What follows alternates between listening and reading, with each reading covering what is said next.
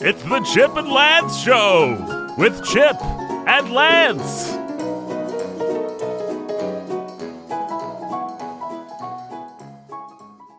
How many days into this dang quarantine are we, Chip? Well, Lance, I'm glad you asked, because I've been using these here popsicle sticks to keep track of that very unit of time. Popsicle sticks? Well, can you name a better way to keep track of time? Well, let's see. There's uh this round thing with two hands Uh, and Jigglypuff? never mind. Anyway, Chip, we ain't had 3,000 days of quarantine or however many popsicle sticks those are. I needed extra so I could build this here popsicle stick Eiffel Tower. Um, that's a bridge, Chip. yep, those French. Crazy. But again, Chip, where'd you get all those? Now, Lance, when I say popsicle sticks, I need you to have a flexible idea of just what I mean. Hey, this wood looks like mahogany. Have you been carving up the $6,000 mahogany table I bought at Crazy Larry's Antiques? Oh, Lance, when you put it like that, it sounds bad. It is bad, Chip. I know Crazy Larry gives crazy good deals, but I got two words for you, Lance imitation, mahogany. Wait a second. You saying this table's a fake? No, Lance, I'm saying that nothing looks more like imitation mahogany than real mahogany, which this table is, or was. Chip, if we're gonna be quarantined together, you need to respect my stuff. But Lance, we're friends, not to mention family. Besides, don't forget that I also destroyed your Porsche, your Grecian urn. Uh, where'd you say that came from again? Ancient Greece. Well, Chip. that explains the moniker Grecian. ah, Not to mention your vintage Lyman motorboat, your original copy of the White Album, and uh, just recently that last can of pizza flavored Pringles in your pantry. oh come on, Chip. I was saving those for a special snack. You're gonna eat your motorboat, Lance? Chip, only one of the things you mentioned are edible. Well, I know it ain't the Pringles. Dang it all, Chip. As for the White Album, oh, now Lance, I don't recommend eating beetles for a snack. A Chip, what a terrible pun. Pun? Never mind. Listen to me, Chip.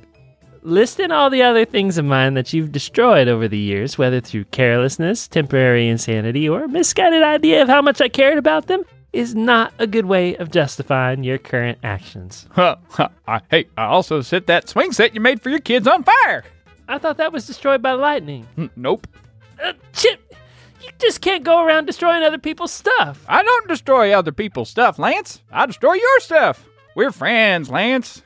Chip, that's not friendly. It's funny. No, it's not. Well, you sure did get a kick out of it when your motorboat exploded. Tears and laughter. Those were tears of anger, Chip. huh?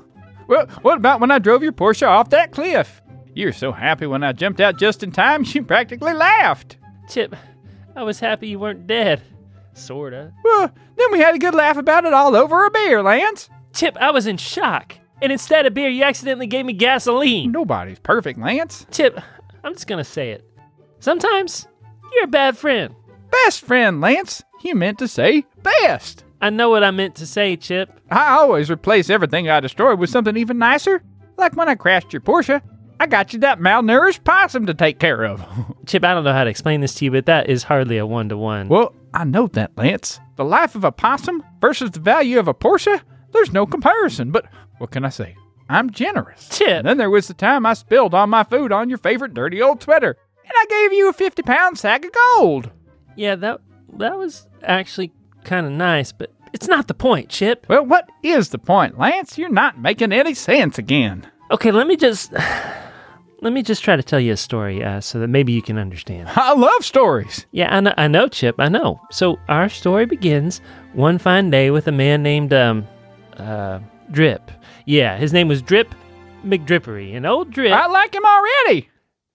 Yeah, gr- great. So old Drip went to his friend's house. Uh, his friend uh, Chance Uh, what was his last name? Drip. Chance. What? Uh, Stedford. Uh, Chance Stedford. That's a great name. yeah. And old Drip. Wait a second. Hey, I just realized those names Drip and Chance, they rhyme with a couple other names, don't they? Uh, Slip and Trance. Huh. Yeah. Well, anyway, Rip and Slip or Drip or whatever his name was did something he ought not to have done. oh, no, not that. Anything but that. Afraid so, Chip. He took Chance's favorite possum Now, painting. now, Lance, do you mean a painting of a possum or a painting painted by a possum? Um, Or a painting painted by a possum of a possum? well, which one's better? Well, that last one, of course. Well, that's the one. That's my favorite kind. yep, gonna guess that. Well, anyhow, You can understand how Chance felt when Drip took that painting and burned it as a joke. Lance, that ain't funny. No friend would ever do that. No, Chip, they wouldn't. Now, do you see any parallel between this story and our time in quarantine together? Hmm, let's see here. I do. Good, Chip. Now, the parallel is, of course. Well, Chance liked possum paintings, and I like possum paintings.